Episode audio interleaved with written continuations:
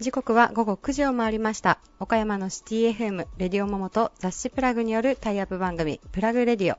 パーソナリティの雑誌プラグ編集部、原田さやかです。こんばんは。今回はリクエストコーナーということで、以前放送したゲストの皆様のインタビューから一部抜粋してお届けをさせていただきます。本日9月6日のゲストは、クラブン株式会社代表取締役社長、ジョージ伊沢さん。黒住教教習、黒住宗道さん。熱トヨタ岡山株式会社代表取締役社長石井清弘さん株式会社岡山マツダ代表取締役会長河野はじめさん山陽柳瀬株式会社代表取締役社長黒瀬仁さん株式会社なぎ物流代表取締役なぎ秀樹さんですそれではどうぞお聞きください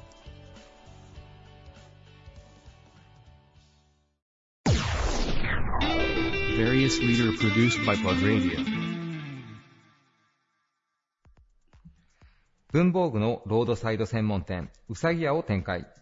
備前、備中、ビンゴ、三備地区の事務所にオフィス革命を提案する企業です。クラブン株式会社代表取締役社長のジョージ伊沢さんです。よろしくお願いします。はい、どうもこんにちは。こんにちは。えー今回、勝負の装いというテーマで皆さんにお話をお伺いしてるんですが、ジョージさんに一番ぴったりなお題かなというので、えーぜひちょっとお話が楽しみなんですけども、えー伊沢社長の勝負の装い、まあ、勝負といってもいろんなケースがあると思うんですけども、うん何かこう装いのマイルールみたいなものはお持ちでいらっしゃいますでしょうか？いや、ちょっとかっこよく言い過ぎかもわからへんけども、はい例えば今この瞬間に、はい。まあ、銀座4丁目にトランスポートされるとはいしますよね。はい。でいつでも、いつ何時でもすぐ銀座4丁目に立って、はい。おかしくないような格好を常にしてるつもりなんで。だから装い言っても、うーん、まあ、常にそういうつもりで。おしゃれかどうかわかりませんがね、そういうつもりでおりますし、はい。あと心構えの方は、うん。これもかっこよすぎますけども、まあ、毎日が勝負で、はい。今日特別な勝負とかね、うんもちろんあの、まあ、僕が営業してないから、うーん、後に俺に行ったり、謝りに行ったりすることはありますけども、はいなんかこう契約を決めるときに、はい。僕が立ち会うことは全くないんで、はい。勝負の日というのがね、ああ、なるほどう。ん、あの営業マンにはもちろんあるだろうけども、うん終わった後に、ありがとうございましたと、うん誠に申し訳ございませんとか、それは、まあ、それも、ある意味勝負かもわかりませんね。でも、その時に特別になんか、うん、言葉を使わない言葉を使うとか、はい。いうんじゃなくて、常に自分の言葉で自分の考えで、あの、誠実にいこうかなと。うんで、誠実というのはね、この間からちょっと、自分ではどういうことかなと思って定義してるんですよ。はい。これね、はい。あの稚拙な言い方で恐縮ですけどね、誠実というのは、思ってもないことは口にしない。はい。思っていることは勇気を持って発言する。はい。これが誠実な生き方かなと自分では思ってるんです。だからまた謝りに行くとか、はい。俺に行くときにね、はい。思ってもないことをね、うんあの口にはしない。ううんんまあ、要するにおべっかを使わないというか、はい使いすぎないというかね、はい。また思ってることは、これは相手が嫌かなと思っても、でもそれは自分がそう思うんだったら、そのことを勇気を持って言うと。はい。まあ、ややもするとね、誠実に生きるということが、お金とか地位とか名誉には結びつかないことが多々あるけども、うんでも、不誠実に生きるよりはぽど立派な生き方かなと。なるほど。まあそういう関係でお客さんに怒らせて、取引先をなくしたこともああったりするしね。人間関係をまずくしたことも多々あります。はいでも、自分には嘘をつきたくないんでね。はい。そういうつもりで、まあ、毎日が勝負というかね。なるほど。うん装いもある意味そういう意味で、まあ、誠実でないといけないという。まあ自分がこうしたい、こんな色を着たらあかんやろみたいな、はい。面白い話でね、はい。お母さんのお通夜の時にね、はい。僕はあの、いつも靴下はボーダーなんよ。はい。色付きのね。はい。で、お通夜だから当然黒を着るわね。はい。で僕がその、いつものちょっと、おとなしめのボーダーの靴下履いとったらね、はい。うちの弟の嫁がね、はい。お兄さん、ダメでしょ、それってものすごい叱られてね。はい。ほんで、まあそこまで言うんやったらと思って変えましたからね。はい。まあことほどさように、なるべくこの時やからこうせないかんとかね、まあはい TPO がもちろんありますよ。はい。僕もさすがに葬式の時にね、うん。あの、カラーシャツを着ていくことはないけども、はいまあそれはちょっと極端な例だはい。けれども、はい。誰かに、あの、ゆ偉い人にお会いするとか、うんだからこうせないかんとかう、ん。なんかあんまり、あまり考えないというか、自分が着たい服を着るというかね、うん。うん、のは基本ですね、基本は。なるほど。つまり自分でない自分で勝負するというのはあんまり嫌でね。なるほど。でもそういうことで、いや、もうすると、あいつは常識のない男やなとかね、目指したいんかみたいなとかね、はい。はい。この間もあの黄色の、うん、上下のスーツ着とったら、はい。いろいろと派手すぎるじゃない？みたいなとかね、はい言われることあるけども、はい。親戚のおばさんから、おかしいんちゃう？とか言われることある。僕に直接言わんのよ。結構、お身内の中でもあれですね、伊沢社長のファッションは結構話題になることが 多いですね。話題になるというか、批判的なことが多いけども、でも、昔、まあ、娘が高校生の時に PTA の会長をね、はい。したことがあって、はい。まあ、頼まれて、教頭が来て受けてもらわなかったら帰らんとかで言われて、はい。まあ、娘が世話になってるんだから、ということで受けたんだけども、まあ茶髪だったんよ、あの頃ね。うん。多分来てから、あれ、この人まずいと思ったかもわからんけど、もう来とるわけだから、うん向こうも。はい。下がるわけにいかんし。はい。である評議員会があった時にね、はい。2年の学年主任がね、評議員で大体3、40人おるわけですよ。はい。まあお母さん方よ。うん。に向けてね、今年の2年生はちょっと頼んだろ。はい。遅刻もいいし、はい。中にあの茶髪にしてるやつがおるなことを言ってね、その時校長がね、僕は評議員会から校長の横に僕が座った PT の会長やから、まあ校長がちらっと僕の頭見てね、まあそういう時もあったし、はいまあ、あれでも考えたらね、PTA の会長を受けるんだったらこの茶髪ではあかんだろうとうん。いうようにまあ思ったかもわからんけども、はい。なんかその頃ね、茶髪にしとった。まめちゃめちゃ茶髪、そんな茶髪、金髪じゃないけど、ねはい。はい。でも誰が見ても茶髪じゃないみたいな。うんでも、自分がしたいからしとるわけで、はい。まあ、いいか悪いかなわからんけどね。なるほど。うんなるべく自分に忠実にというか。今の誠実にも同じで、うん自分が思ってることは言う。思ってないことは口にしない。はい。でも人間、みんな周りの、いろんな人間の周りがおって、うんその中で生きているから、はい。なかなかそういうわけにいかん部分があるけども、はいなるべくそうしようとは思ってる。うん。なるべく。なるほど。まあそちらの方が、ね、周りの目はあるかもしれないですけど、自分自身のパフォーマンス自体も上がる気がしますね。なんかそこに嘘がないということの方が。そうやね、うんパフォーマンスを上げようと思ってやってるわけじゃなくて、まあ要するに好きにしとるわけよ。なるほど。好きにされるのが一番いいよ、好きにするのが。うんやっぱりあの、ストレスたまらんからね。はいまあみんなの人の目を、人の目を言ってもいろんな人がおるから、はい。これしたら A という人もおりゃ悪いという人もおるやんか。うんはいそれやったら自分なりにやるのが一番ええんちゃうかなと僕は思うね。なるほど。うんその中でもこうね、社長のいつもスーツスタイルバシッといつも決まってるんですけど、やっぱり僕スリーピースがなんか社長の一つファッションのアイコンなのかなと思ってるんですが。うん、特に夏はね、はい。あの、上着を脱ぐと、はい。パンツとシャツでしょ？はい。これはおしゃれのしようがないしね。うんやっぱりスリーピース着ることによってこう締まるっていうのもあるし、まあ冬はあったかいのもあるしね。うーん。うんなるほど。ほとんどがスリーピースやね。うん。何かやっぱ、ご自身が憧れてるファッションアイコンの俳優さんとかミュージシャンとか、そういう方の影響もあっいや、たりは別にないね。あ、ないですうん、か、特別にないです。いいつもクラブンさんに来たら、下のあのマリリン・モンローから何からこう結構かっこいい人の写真が飾ってあったりされるんで、うんなんかその辺の影響もあったりされるのかなといや思ったんで、すそのファッションなんか真似をしようとは思わんけども、はい。うんアズロエ・ロマーネの人よね、はいはいはいそれはまあ意識することはあるわね。えー、なるほど。ただあれは暖色と寒色を混ぜるから、うん。ややもするとはい。難しいよね。うん。振動屋みたいなことある。はい。はい。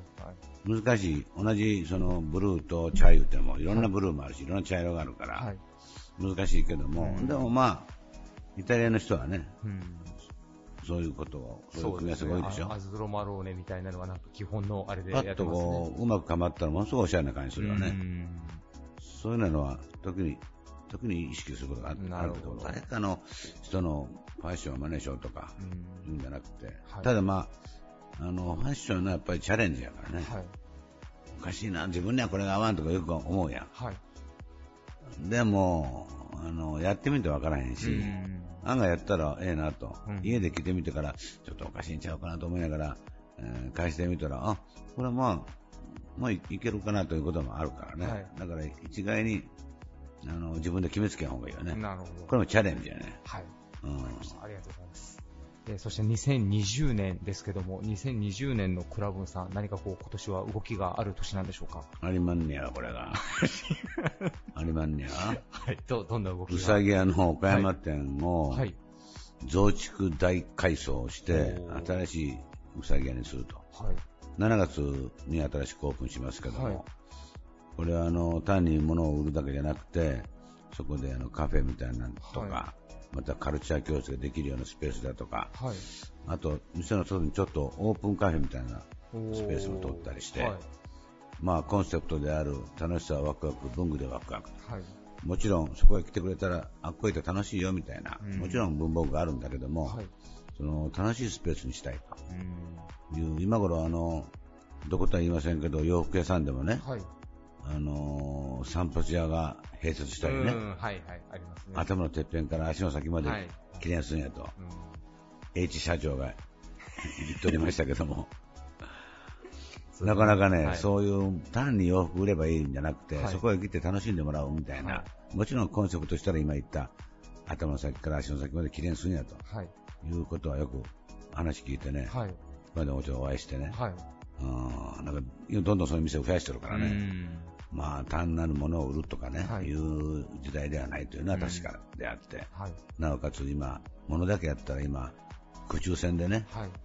インターネットでいくらでも物を買えるような時代ですから、はいリアル店としての存在感を出すというかね、そういう意味においては、単に物だけじゃなくて、いろんな楽しめるようなスペースだとかね、はい。まあ我々の場合限りがあるんで、H 社みたいに大きな 大きなスペースがないんで、えーやれることは限りがありますけどね、まあ、そういうことで、より楽しんでもらえるようなスペースにしたいと、なるほど。こういうことで。物消費からこと消費とはまあよく言われますけども、文具店でそれをなんか表現されてるとか、まだまだ少ない気がしますね。ことプラスね、時なんよ。時。うん。まあ、時とことは同じようなことかもわからんけど、例えば、手紙を書くね、ああ、なるほど。時に、はい。まあだから、あの、アドレスが2つも3つもある。はい。アドレス、つまりその、ものをね、はい。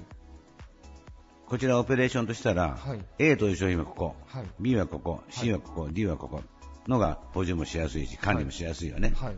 ところが、それは物だけのことを考えた場合、はい。こととか時を考えたときに、手紙を書くときに、はい。当然、それ書くものがいるわね、そこに。はい。同時に、あの、便箋もいるだろうし、はい。ここで切ってみるかもわからない。はい。それをちょっとお置いとくような棚がいるかもわからない。はい例えば。書くということをシーンを考えるときに、そういうもの、そこでずっとあれば、そこで物をそ揃えればね。はい。例えば変な、こんなことはないけども、まあ、書くものとか、鉛筆とか別にあるとかね。はい。封筒はこっちにあるとか。はい。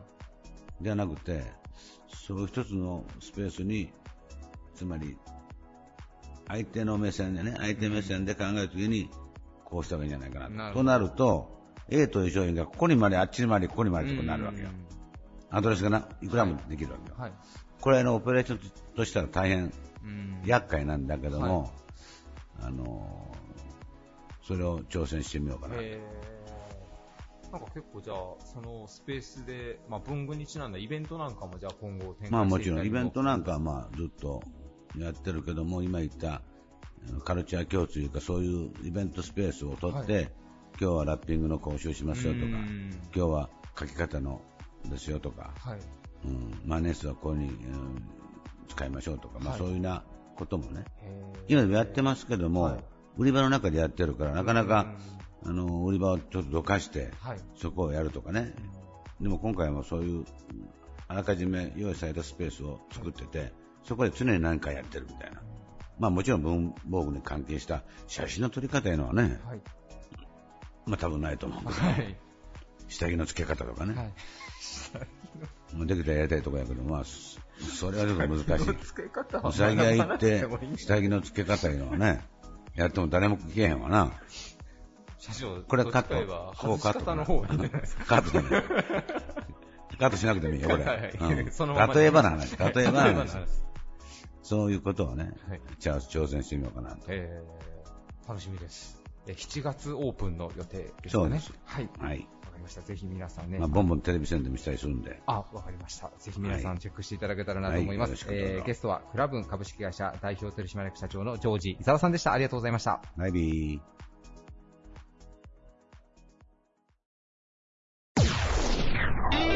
Various leader produced by Plug Radio. 日の出を拝む日配を文字感謝を持って日々の生活を送ることを教えの中心とする立教206年の3世紀を歩む神道教団黒住教教主黒住宗道さんですよろしくお願いいたしますよろしくお願いいたします。今回もご出演ありがとうございます、ええありがとうございます。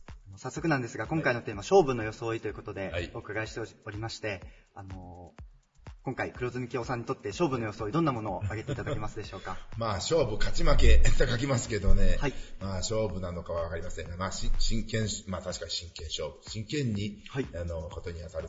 まあ、常々そうでありたいとは思っておりますけれども、やはり私たちは神様を拝む、えーいう神道の、おこの、神職でありますから、やはり、えー大きな祭り、また重要な行事の時にえー身を正す、まさに身を正す、あの装束と呼ばれる、はい。あの平安の時代からの日本人が、あまあ、特に平安貴族、う奥家様のあのしきたりではあるかもしれませんけれども、はいそのお最高のおの衣装である、遺冠即体、はいあの冠を身につけ、そして、あの着物着物をお着て、そして、えー帯をお巻くとはい。いう字を書くんですけれども、遺冠即体という、そういうあの装束を身につけさせていただきました。あの今回着ていただいてるんですが、はい。あの本誌でもご紹介させていただきまして、まさにあの日本のというような服装かと思うんですが、そのなんかこの服装の特徴みたいなところはやはり平安時代から続くそうですね。伝承まあ昨正しい、年が、あの、平成から令和に、えー天皇様が、あの、上位されて、はい。えー即位なさっての御代替わりの年でしたけれども、お一般の方々にもテレビや、また、ニュースや新聞とかで、えー天皇陛下のお姿に、えー関心を持たれた方もいらっしゃるかもしれません。はい。あ特に皇后様のおすべらかしと十二一重の方に目がいったかもしれませんが、うん。まあ、男性はそちらを着るわけにはいきませんけれども、あの男性があ身につけられ、えー皇太ここのお天皇様、あ天皇陛下皇太子、えー皆様があ身につけられた、はい。そのあのお衣装というのがその装束、遺冠束体です。なるほ。どそれと、まあ、同じものがやはりこう引き継がれていて勝負の装いとしてそうですね。特にあの神道、神神神社、はい。あーにおいては、あのこれは黒住教だけが受け継いでるわけではなくてですね、い、あのいわゆるあのじ神社で、えー大きな祭りの時に、えー、宮司さん、まあ、あーがあー身につけられるものでおられると思います。また、いくつか種類はあって、はい。あの私たちは、あの、仮絹と言って、はい。あの、あわかりやすく言えば、陰陽師の例がで出てきたような、はい。あの、当時とすると平安の方々が馬に乗って狩りをするときのいわばラフな格好であったようですけれども、ああんなもの、ふやふやついたものをつけてよく移動されたなと思いますけれども、はい我々もは、あの、し神事、お祭りの時に、えー身につけます、う衣装の一つではありますけれども、まあ、いいくつか、あの、いわば、あの、着方というか、あの、身につけ方も、一人じゃとても着れない、もう何重にも何重にも折って折って折って、え畳み込むようにして、えーこの、絹の衣装に身を包まれる。はいそういう、うあの、身につけ方でもって楽と、この非常に手間がかかる。そういう意味では一番手間のかかる、この、装束が、あの、一番の勝負服として選ばせていただきました。なるほど。ありがとうございます。あの、ここぞという時に、まあ、着られるということだと思うんですが、はその黒住京さんの中で、はいその、そういう服装を着られるタイミングっていうと、どういうタイミングがあるんですか？あの、私たちより1年間の、あの、まずはお正月の、あの、最短祭といわれる大元旦、あの、午前0時から行われるお祭りに、そしてまた、あ4月のお春の大祭、また夏のお払い大祭で夏の大祭、また、あ冬のお当時大祭、そして大きな餅と書く重要なあ神事、またはあそれ以外の祝祭と呼ばれる、このまた重要なあの祝いの祭りがあり、まあ、一般のお金の方々には、春のあのご神幸、宗忠神社のご神幸というお行列の行事が、あの市中を巡りますけれども、その時にも身につけさせていただいて、ここぞという時ですね。なるほど。はいもうでも年に、まあ、何回か、そうですねはい、はいはいその、この服装を身にまとって、はいはいあの、表に立てられることがそうです。あるということですね。はい。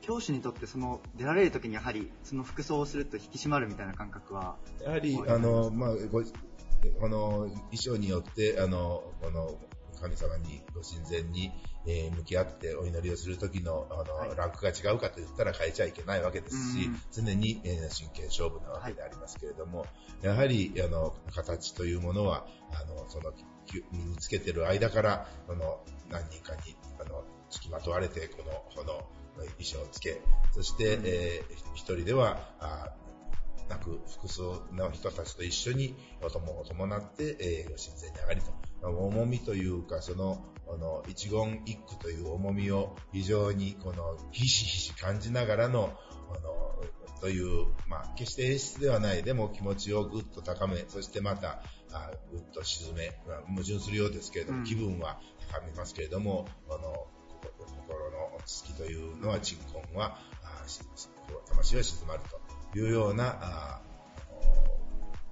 感覚というのは、普通の格好でさあ、そこの域に持っていけっていうのではない、あの、あの、着付けの段階からプロセス時間をかけて、そして、え複数の人たちと共に、このご神前に上がって、この見祭りに努めると、あの見祭りに臨むという時に、その引き締まった感というものは、やはり、ちんちんと感じてまいりますから、同じノリと同じ拝む祈りの言葉も、お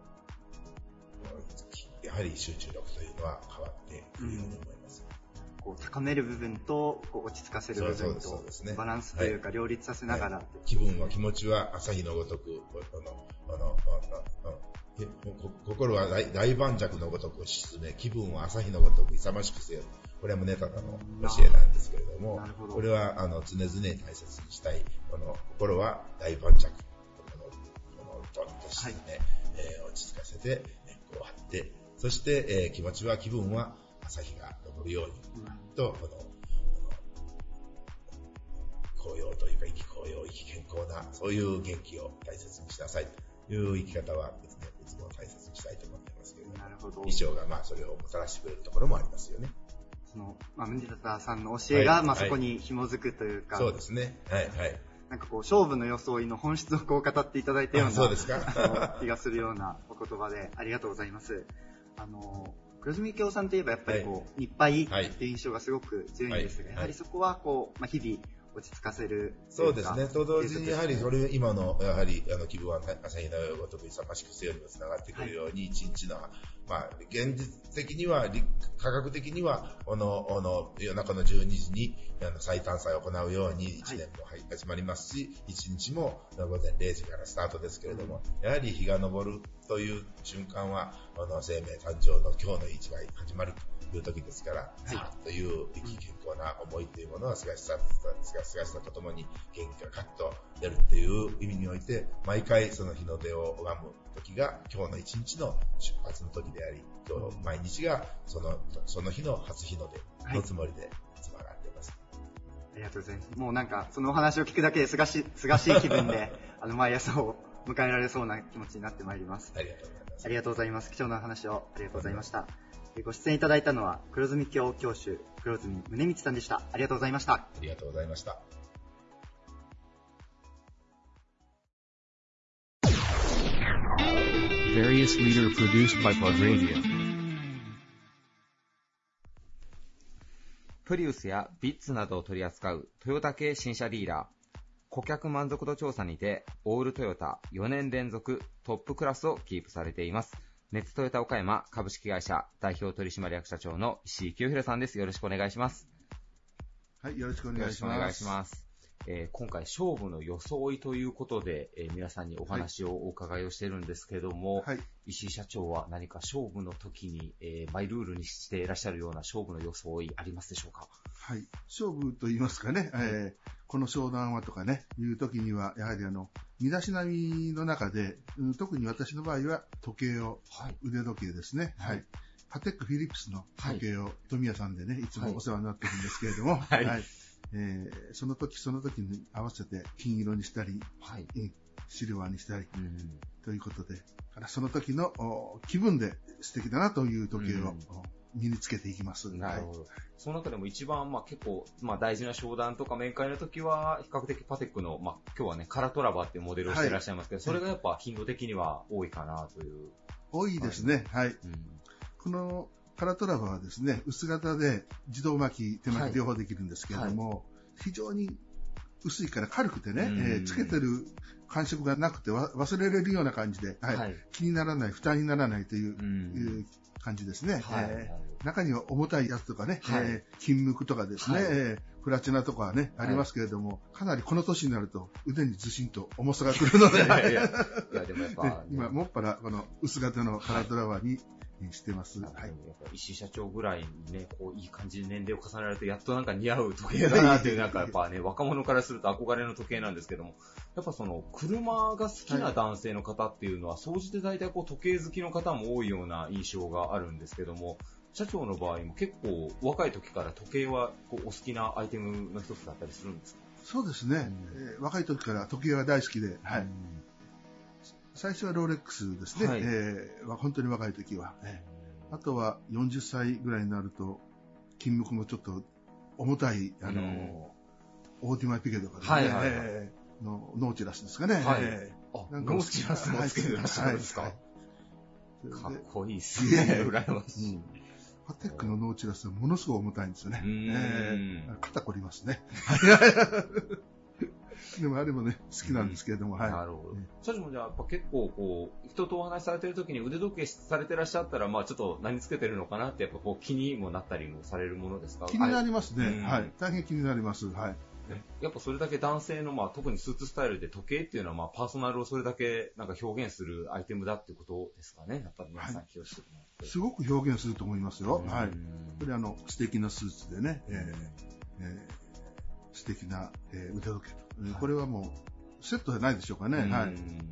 車が好きな方って本当にあの、スポーツカーが好きな人は、スポーティーな高級な時計ですね。うんうん、セダンの高級なあの乗られてる方は、やっぱりあの、い、っぱいこう、複雑時計みたいなね、はいはいはい。すごい時計ですね。のめちゃめちゃギミックが詰まったようなやつですね。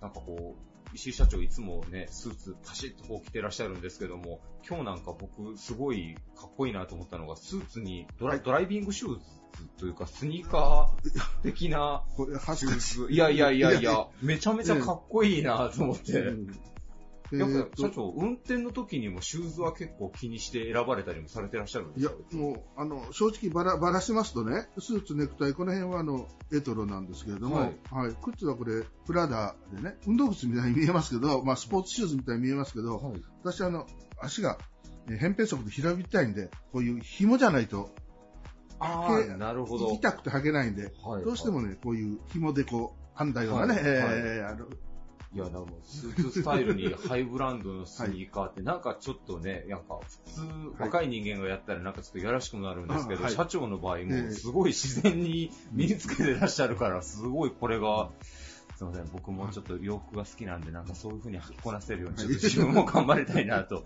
思います。はい。まあ、この靴は特にね、黒は一色ですけど、まうん。あ、これに赤の線が入ったりね、はい。っていうのも、なると、あの、本当にドライビングスーツになっちゃいますよね。はいえーそういうのももちろん面白いと思いますけど、うんはい。いや、今日ネイビーのスーツにブラックのスニーカーがもうめちゃめちゃかっこいいなと思って、あの、ちょっとありがとう参考にありがとうございますはさせていただきます。ありがとうございます。えーゲストは、ネッツトヨタ岡山株式会社代表取締役社長の石井社長でした。ありがとうございました。ありがとうございます。Various leader produced by Plug Radio. 誇り高きローカルディーラーを目指し、県内で14店舗を展開。カフェ岡松を有する野田ショールームはグループナンバーワンの規模、実績、そして快適性を誇ります。株式会社岡山松田代表取締役会長の河野はじめさんです。よろしくお願いします。おめでとうございます。よろしくお願いします。えーよろしくお願いします。えー今回勝負の装いということで経営者の皆さんにお話をお伺いしているんですが、えー会長の場合は、まあ、勝負の装いというよりは今日はあのね、デニムの3ピースのスーツをお召しいただいているんですが、えー改めて何のスーツかちょっとご紹介いただいてもいいでしょうか？とこえーバスケットのトライフープはい。のお選手たちと、あまあ、同じ、はい。あのユニフォームでということで、はい。であのみんなと同じ気持ちになるようにということで、うん。あの同じスーツ作りました。はい。なんかあのね、実は僕もあの、その発表の記者会見の時にもお邪魔させていただいたんですけど、やっぱ特にバスケット選手ってね、NBA もそうですけど、やっぱその、普段のユニフォーム以外のそのスーツとかっていうのも結構こだわってらっしゃる方が多いっていうのもお聞きしたりして、まあファッション性も大事にされてるっていうので、今日も。そうですね。もうめちゃめちゃあのバスケットの選手背も高いし、うんスタイルがいいからね、足が長いから、はい。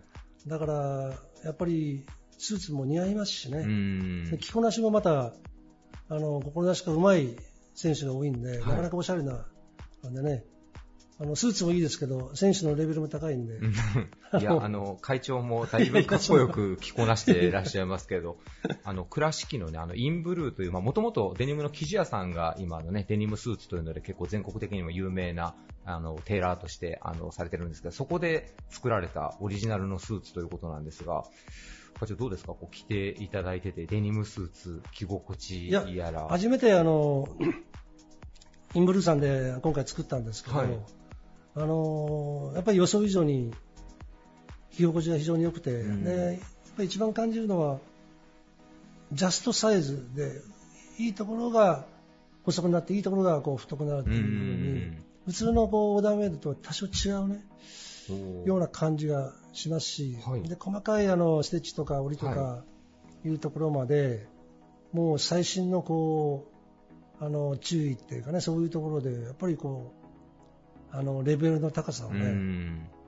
感じながら、インブルーさんのスーツを着る人はレベルの高い人じゃないと、最高の賛辞が送られてますね、今、インブルーさんに。えーあ、でも、実際、ご自身も仕立てられてみて、すごく満足してらっしゃるってことですね、じゃあ。そうですね、えーだから、この、あの、スーツに似合うね、うん。あの、グレートな男にならないといけない。グレートな、十分グレートでいらっしゃるとは思いますけども。グレートなスーツにグレートな男が。はい会長、あの、僕、前から会長はあの、普段のスーツの時にも結構スリーピースでね、中にベストを入れて着てらっしゃるのが多いようなイメージがあるんですけど、結構昔からスリーピースが多かったりされるんですか？というわけではないので、まあ、もともと、あのスーツは嫌いな方じゃないんでね。はい。で、胸胸板が結構厚いんで、割とみんなからあのおだてられてスーツ似合うねってよく言われたこともあるんで、はい。でスーツは割と、あのこだわって今まで来た方じゃないかなと思います、ね。えー、もうじゃあ、おいくつぐらいの時から結構スリーピースが定番というか、そういう風になったんでしょう？いや、スリーピースが定番っていうことはないんですあでもないんですか？ええないんですけど、まあ嫌いじゃないですね。うなんか今回のテーマで言うと、まあ、会長、ね、多分あの事前に、まあ、そんな内容ってなんかおっしゃってましたけど、なんか例えば大事な商談とか、なんかこう、すごく大事な人にお会いされる時で、スーツのその装いの中でも、なんかご自身でこう気にされてるところとかっていうのはあったりされますか？えあいや、それはないそれはないですか？ないですけど、まあ、TPO に合わせてうん、相手の、あのーこう雰囲気とか、うん。まあ、会うところの環境とか、はい。だからあまりこう派手にならないように、地味にならないように、うん。こうまあ、気にし、あのそういう雰囲気に合わせてね、うん。ネクタイとかスーツとか着るようにはしてますけどね。なるほど。え岡松の皆さんはね、皆さん制服着ていらっしゃる。あれも何かこうテーマっていうのは何か会長決めてプロデュースされたというか。えいやいや、ないです。あのネクタイとかは、あのたまにイベントなんかで統一したものを使いますけど、はいなかなかスーツまではね、うんただあの、我があの岡松野球部はブレザーとかネクタイ、これはもう遠征の時とか、はい。イイベントとか、まあ、公式の時はあのみんなで着るようにね、統一してますよねなるほど。あ、じゃあやっぱここぞという時の制服だけはもう皆さんでユニフォーム化して、それはもうね、あの形から入る岡山マスターです。中 い身をい意味でそうですね。形から、形から入る岡山松田は、いろいろ語弊を生むような言い方がありますけど。えーでもなんか会長がそれ着られてたら、なんかね、社員さんとか役員の方もなんか俺もってなんか、会長が宣伝になって、なんか皆さん着られそうですね。いやいや、あのまあそうなればいいと思いますけどね。うんえなんかそれ、色落ちもしないように確か加工してある生地なんですえよね。ああですね。ええ色落ちもしないし、あの、シワも入らないし、うんものすごく気持ちいいですね。うん、びっくりしました。なるほど。まあ、岡松の野球部もそうですし、ね、今、力入れて応援していらっしゃるトライフープの選手とも心も、もうスーツも一緒にして応援していこうという。そうですよね。トライフボールも、あのこう、今のヘッドコーチも試合の時は、ずっとこのスーツ着てますからね。へえー。あ、え、ひるきさんですか？ひるき、あの、ヘッドコーチもずっと試合の時から、もう試合にずっと、珍しいですね。あうんの、ヘッドコーチで、あの、試合の時もずっとスーツ着てるっていうのは、確かに。またよく似合いますしねう。んえでもなんかそれがなんかもうやっぱこうアイコンが固定されるっていうのでこう見てる観客も分かりやすいかもしれないですね。ないか印象にしっかりねイメージになれ残っば、また分かりやすいですしね。遠征の時もどこ行くにしても全部そのみんなが同じ服で同じ格好ではい。移動するっていうのは、やっぱりいいことですよね、チームワーク。もにもいいですしね。なるほど。うんありがとうございます。えーそしてもう放送の時にはもう2020年に入ってもうしばらく経ってるかもしれませんが、まあオリンピックなんかもいろいろありますけども、2020年の岡山、松田、えーどういう年にしていきたいというふうにお考えでいらっしゃいますか？でやってることとか、やることとか、目標とか目的とか、それはもう、あの、2020年だからといって、新しいものは何もないんですけど、まあ今までやってきたことをもっともっとこう、かあの輝くように光で磨いてね、はい。あの他の同業他社とか、まあ、いろんなところとちょっと一線を画するような、うん。もっともっとこう明確な色をね、岡松カラーを鮮明に出していくようなね、えー方向に行ければいいなというふうに思ってますね。はい。ありがとうございます。えー岡山松田の野球部、そしてまあトライフープ岡山ね、えー岡山松田さん関連のコンテンツもうんたくさん多分岡山に賑わしてくれると思うのでね、皆さんぜひチェックしていただけたらなと思います。はいえーありがとうございました。えーゲストは株式会社岡山松田代表取締役会長の河野はじめさんでした。ありがとうございました。ありがとうございました。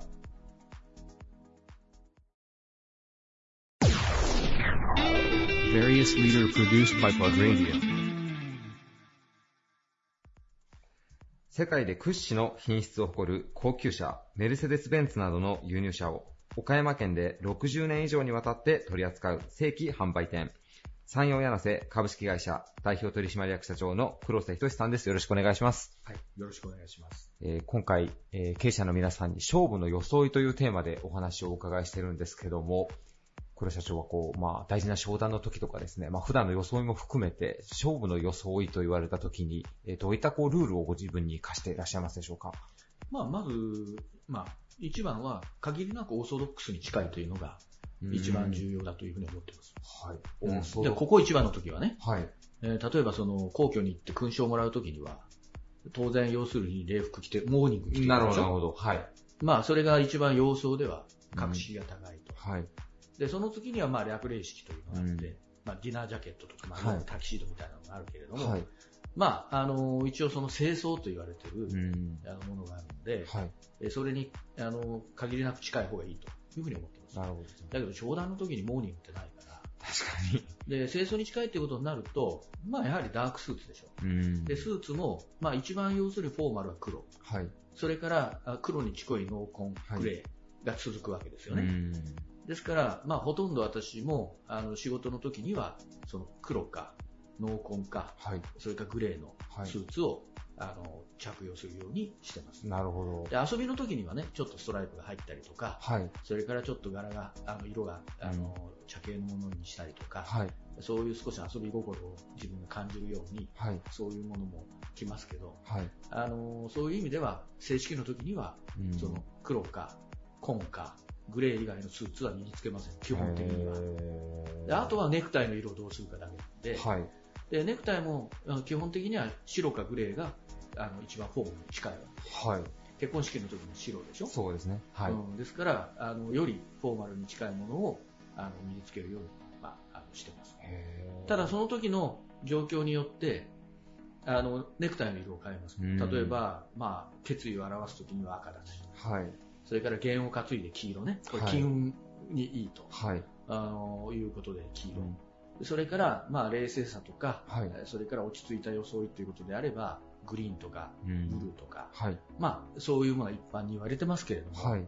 まあ、多少そういうことは意識します。なるほど。だけど、もう、何か一つここ一番ってなると、一番フォーマルに近い、あの、黒か黒に近い紺のスーツで、はい。グレーか白のネクタイ。なるほど。まあ、これが一番要するに、はい。フォーマルに一番近い、はい。あのビジネスの装いだというふうに思ってるので、なるほど。そういうふうに、まあ、考えてやってますけどね。おいくつぐらいの時から、その、まあ、フォーマルが一番、まあ、良しというか、という感覚は、こう、もちもう結構若い時からもうずっと、それを通してこられてる感じなんでしょうか？何かきっかけがあったんでしょうか？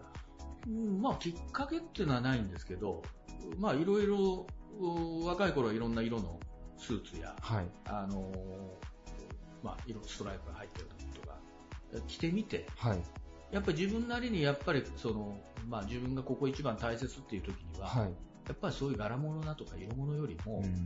やっぱそういうものの方が自分の気持ちがね、気合が入るなほどはい。だからアメリカの大統領って紺以外のスーツ着てないでしょ。アメリカの要するに政治家はい。色が、ネクタイの色が違うだけうでね。ん。赤か紺。まあ、ネクタイの色も赤かあブルーぐらいしかないわね。はい。うん、まあ、えーそういうところにも現れるわうん。ああ、なるほど。だから余計なところに気がいくじゃないですか。はい。色にバリエーションがあると。うん。うんなるあの集中力が分散するっていうかな。ほど。はい。うん、まあそれはあのグリーンにしたってピンクにしたっていろんないい色のあのスーツってあるけれども、うん何にしようかなっていうことを考えてるだけで、うん。それだけ集中力がそっちに行ってるわけで、うんなるほど。もう、それが余計征なエネルギーだと私は思うので、はいここ一番の時にはもう紺のスーツでしょうと。なるほ黒に近い紺のスーツでしょうど。はい。と。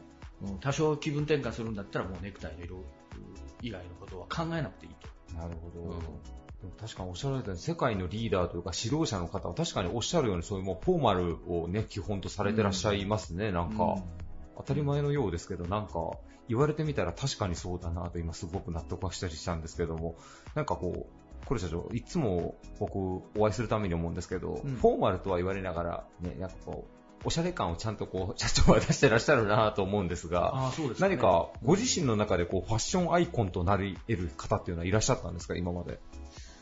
なんか影響を受けたなっていうようなファッションアイコンの方とかっていうのは。そうですね、まあ、そのおしゃれ感、おしゃれかどうかって言われると、ちょっと私もそのあまりそういう自覚はないんだけれども、あの紺でも、はい。あの色が違うわね、はい。明るい紺から深みのあるうん。紺、はい。でまあ、先ほど言った私はもう黒に近い紺はい。あのです、はいそれからあのスーツでもはい。カットによってやっぱりあの違うでしょ、印はい象が。。はい。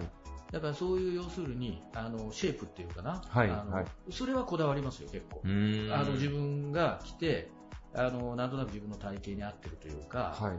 こうまあ、シャープに見えるうんようなスーツっていうか、はあのそのデザインはこだわったり、へーあと色とかね、はい。はい。うんだけどそれ以上にバリエーションを増やすと、もうキリがないとうーん。うん。でそこにそういう楽しみもあると思うんだけど。そこにエネルギーがいくんじゃなくて、仕事に集中しないといけないわけでしょ？まあまあまあ、確かに確かに確かに。そこにあんまりちあのなんていうか気を使っても本末転倒じゃないかなと。いうふうに思うので仕事の時にはもう先ほど言いましたようにもう決めてるなるほど。と、うん、でもプライベートの時はねはい。いろいろ試してみたりしますよいろんなものを気になります。なんかプライベートの時はどういう装いをしてらっしゃるのかなだからグリーンのあのジャケットもあるしあ、でも、お休みの時でもジャケットは基本もう着てらっしゃるんですね。うんあのそれからベージュのうん、まあ、え休みの時は茶が多いかな。あの、例えば革のあのコートなんかでも茶系とか、はい。あえてだからその仕事の時はフォーマルを、うん。あのに決めてるから、はい。プライベートの時はちょっと遊ぶっていうかな。なるほど。それで要するにオンオフ、自分の中でも少し意識ができるじゃないですか。なるほど。うん、まあそういうふうには思ってますけどね。さ先ほどアメリカ大統領の話とかもありましたけど、装いの上でこう参考にされてらっしゃるなんか、例えば、まあ、経営者の方とか、まあ、俳優さんでもいいんですけど、なんかそういった方っていらっしゃったりするんでしょうか、社長は。うん、まあ、だから一つはやっぱりアメリカの大統領っていう。へね、だからアメリカではビジネススクールで必ず、その、いわゆる、まあ、いわゆる、なんていうかね、ドレスコードっていう、勉強しますから。へつまり、あの、一番フォーマルの時にはこういう装いですよ。はい。で、その次はこうです。その次はこうですっていうことを、まず勉強するわけですよ。はい。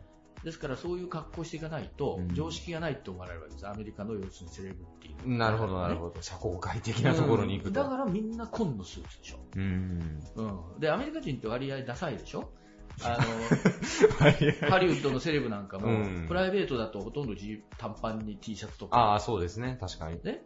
だけど、例えばその、まあ、アカデミー賞なんか出てくるときには、みんなきちっと要するに、はい。ディナージャケットか、はい。そういうもので来るでしょ？はい。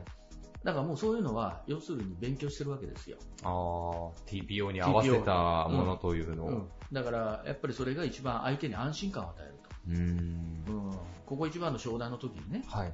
ピンクのスーツで、えーそれは素敵だなと思う人もいるかもしれないけど、はい。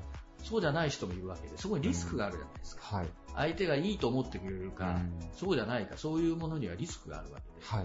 ででそういうところにリスクを負うべきではないと。なるほど。だから学生さんが一番わかりやすいのが、面接の時に、はい。ね、そのグレーの、あ薄いグレーのスーツやピンクのスーツ着ますかと。うん。大体要するにリクルートルックって決まってるでしょ。そうねあれが一番無難だからなんですよ。はい。はい。うん。無難なものが一番相手には安心感を与えるわけで、うん。そこから先要するに個性を主張しようと思うとひねればいいんだけど、はい。で個性を主張する必要があるのかないのかっていうことですよね。個性を必要と主張する必要がないときに、あえて個性的なはい装いをするのは、相手に対してよ余計なね、あのーまあ、不安を感じさせるんで、適切ではないだろうというのは、まあ、私の考え方です。へえ、なるほど。うんそうか。あまり、あれですね。確かに無難が求められてるとこ、相手が不安になるってことですね。あまりになんかこう、おしゃれすぎる格好で訪れたりされると。友達の結婚式でね、おしゃれを競うっていうんだったら、うん。みんな普通のディナージャケットだから、はい。ね、ピンクの要するにタキシードを着ていって、毒芋を抜いてやろうっていうのもあるかもしうれないけど、ん。だけれども、あの、皇居の晩餐会に招待されて、はい。そんな格好していきますかと。はい。注目されるかもしれませんけどね。うん逆に白い目で見られるうん。なるほと。ど。だからやはり、正式には一番オーソドックスなものを、あの、TPO が分かって、はい。一番正式は何かとはいいうことを理解した上で、それに近いものが一番あの間違いないと。なるほど。そこからどれだけ崩していくかって話になって。なるほど。うん勉強になります。まあまあ、それは私の考え方ですいえいえいえ。まあ、あの、ね、柳瀬さんが扱われている、まあ、高級車種の、まあ、ベンツなんかも、本来はそのフォーマルなものがやっぱこう一番合う車種なのかもしれないですね。なんかお話をお聞きしてる、なんか社長のスタイルはそのままベンツにもなんかこう繋がるような感じがしますけども。まあやっぱりあの、まあ長い歴史の中で定番というものがあって、うんで、まあ人間が一番要するにこう落ち着くという、はい色や形っていうのも、まああるわけじゃないですか。はい。で、えーそれとは違うトレンドを作っていくのはファッションの世界だ。はい。あそのだからその基本っていうのがあるからファッション、崩していくファッションっていうのがあるんで、はい。やはりビジネスの世界ではやはり基本に忠実っていうのが一番安心感だし、はいステータスも感じられるし、なるほど。やはりそこから気品っていうのはそういうとこから出てくるんだうと思うんですよ。ん。その同じフォーマルの中でも先ほど言った、あの、例えば素材、はい。スーツだって、まあ、遠目で見ればね、うんあのまあ、紺のスーツっていうことになるんだけど、はいそれで間違いないんだけど、はい。生地によって全然要するに、うん。あの雰囲気が変わってくるし、感じとか、はい。うん、だからおしゃれするんだったらそこでおしゃれするっていうのが私の考え方です。なるほど。いい生地のい。いはいカットのものを、あのまあ、身につけるようにするっていうかね。なるほど。同じ色のスーツの中でもより上質なものとか、まあ、もう、あれですね、本当によくよく見ないとわからないぐらいなところでやるのが一番おしゃれというか、できると感じさせる部分なのかもしれないですね、確かに。でもね、意外とね、一目見たらわかる。あいい 質ものいいものかどうかは。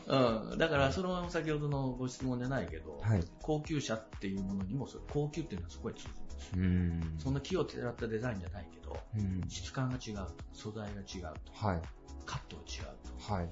そこに要するに、あの、上質感を感じるわけで、はい。その木をてらったものをすると、極物になってしまいますよね。ああ、おしゃれと気違うもの品、気品にはな、つながっていかないんですよ。なるほど。気品、そうですね。おしゃれとファッショニスタの人も言い方を変えれば極物みたいな言い方も確かにできますもんね、うんやっぱり。うん。気品と安心感。はい、うん素晴らしいワードをいただきました。ありがとうございます。えーゲストは山陽柳瀬株式会社代表取締役社長の黒瀬仁さんでした。ありがとうございました。ありがとうございました。Various leader produced by Plug Radio. 3000坪を超える自社倉庫を備えた急成長中の運送会社、岡山県を中心に全国へ配送を行っています。株式会社なぎ物流代表取締役のなぎ秀樹さんです。よろしくお願いします。よろしくお願いします。今回経営者の皆さんに勝負の装いというテーマでお話をお伺いしてるんですけども、はいえー、なぎ社長はまあ何か大事な商談の時であったりとかですね、まあ人前に出られるような機会の時に何か装いでご自身に課しているルールみたいなものはお持ちでいらっしゃいますか、そうですね。まずあの、気合が、えー朝気合を入れるのにですね、はい。えー時計はやっぱりこう、勝負時計といいますか、はい。えー一番、その時、その時で一番お気に入りの時計をこうするよううにしていんますね。それはもう結構もう昔からなんですか？いや、割と私ね、浮気者なんで変わるんですよね。その時々の自分のええナンバーワンが。AP が好きであったりとかですね、はいはいまあいろんな時計がこう、その時の一番になるんですけど、今は、うんえー新型のこうロレックスの時計なんかがね、気に入ってます。なるほど。まあね、運送業をしていらっしゃるんですけど、結構車が好きな方って、総じて結構ね、機械式時計なんかもお好きな方が多いのかなと。思うんですけど。車時計はね、本当に。社長も昔からやっぱり時計はもう、一番こですね。う、まあ気にしてというか一番好きで、次はこれ買おうみたいなのを目つけてらっしゃったり。常に、はい、そうですね。時計はこう常にチェックしてますね。えー最初の一本目ってちなみに何だったんですか？最初の1本目は、約30年前に、これもロレックスなんですけど、はい。ロレックスのデイトナっていう時計が、はいはいはいはいもう一目惚れしましてですね、はいえーそれを買いに行きました。それがおいくつぐらいの20代前半ぐらいなんですかね。え今みたいにまだ高くなくて、まだブレイクする前だったんで、えー定価で65万円ぐらいのとかでしたかね。でも20代前半でそのぐらいの買うっていうのは結構な投資ではありますよね、でも自と分に。にかくもう夜も寝れないぐらい欲しくなりました。そんなにですか？で、当時岡山にはなんか在庫がないということで、愛はい媛、松山に買いに行ったのを覚えてますね。へー、あ、そこまでして。ええそうなんですよ。なるほど。社長もね、今もまバッチリこうスーツスタイルでいつも決めていらっしゃるんですけども、まあドライバーでね、ご自身もこう現場でずっと走られてた時もあると思うんですけど、今日ちょっとお伺いしたいのが、ドライバーさんでも、その、あ、あのドライバーおしゃれな格好でやってるな、みたいな、こうな、あるんですか？やっぱありますよね。着こなしを見たらね、ああ、この子はおしゃれだなとか、やっぱりもういつもこうピシッとね、ヨレヨレではなく、い、つもこうピシッピシッとこうね、あの、まあアイロンと言いますか、きちっとこうししとって着こなしの綺麗な、上手なドライバーはいます。あ、それはもうやっぱ、同業者が見たら、あ、あの人はなかなかやりおるな、みたいな感じのあ。そうですね。やっぱりきっちりこう着こなしがきっちりしている子っていうのは仕事もできる子が多いですね、やはり。ドライバーさんの着こなしって結構タイトめにピシッと着れてるのが一番。私、こうだらしないのが嫌いで、こうだだるーんとじゃなくてですね、えー割とこうやっぱり、えーあピタッとした感じのピチッとしてる人が。ナギ物流さんはちなみにドライバーの皆さんはある程度服装は任せて、いや統一。あ、統一されて統一してます全員ええ統一で。ええなるほど。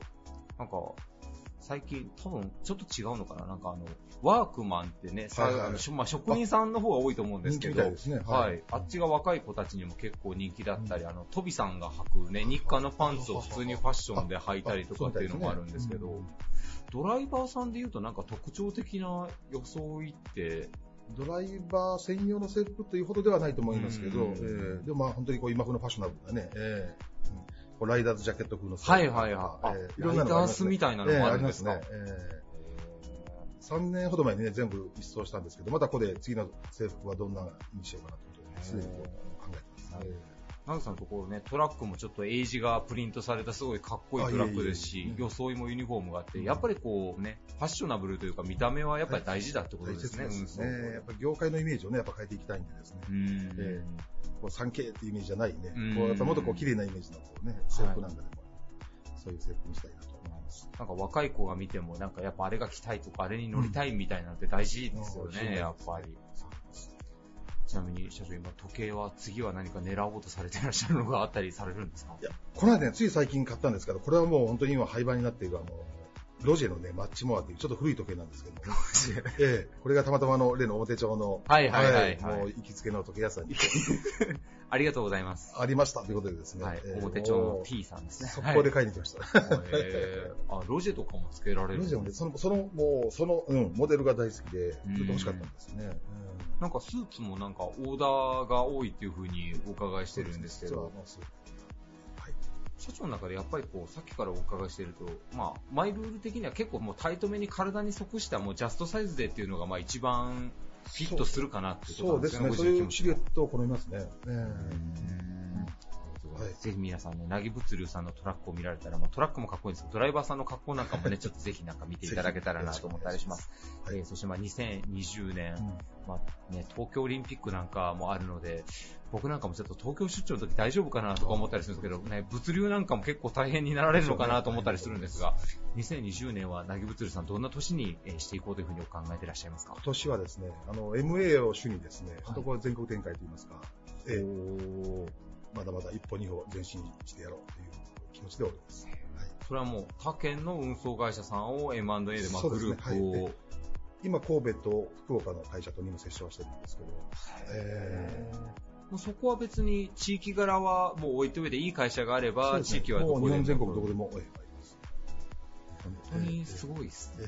いや、最近運送会社さん以外の岡山でどこの会社が勢いがありますかって言ったら、もう絶対になぎさんのところの名前、いや、本当に。どんどんどんどんもっとね、元気な会社もね、何社もありますし。いやいやいやまあでも、今後はまあそこの M&A でもグループをもうどんどん全国に、できれば一軒一拠点ぐらいが理想な感じなんですか、目指してるのやはりあの管理職をそそえー育ててですね、でこう各県各県にこう店を出していくのもいいんですけど、やっぱり時間的にかなりね、やっぱり、うん。うんかかっちゃうんで、もう MA、MA ということで、なるほど。一気に拡大しよう。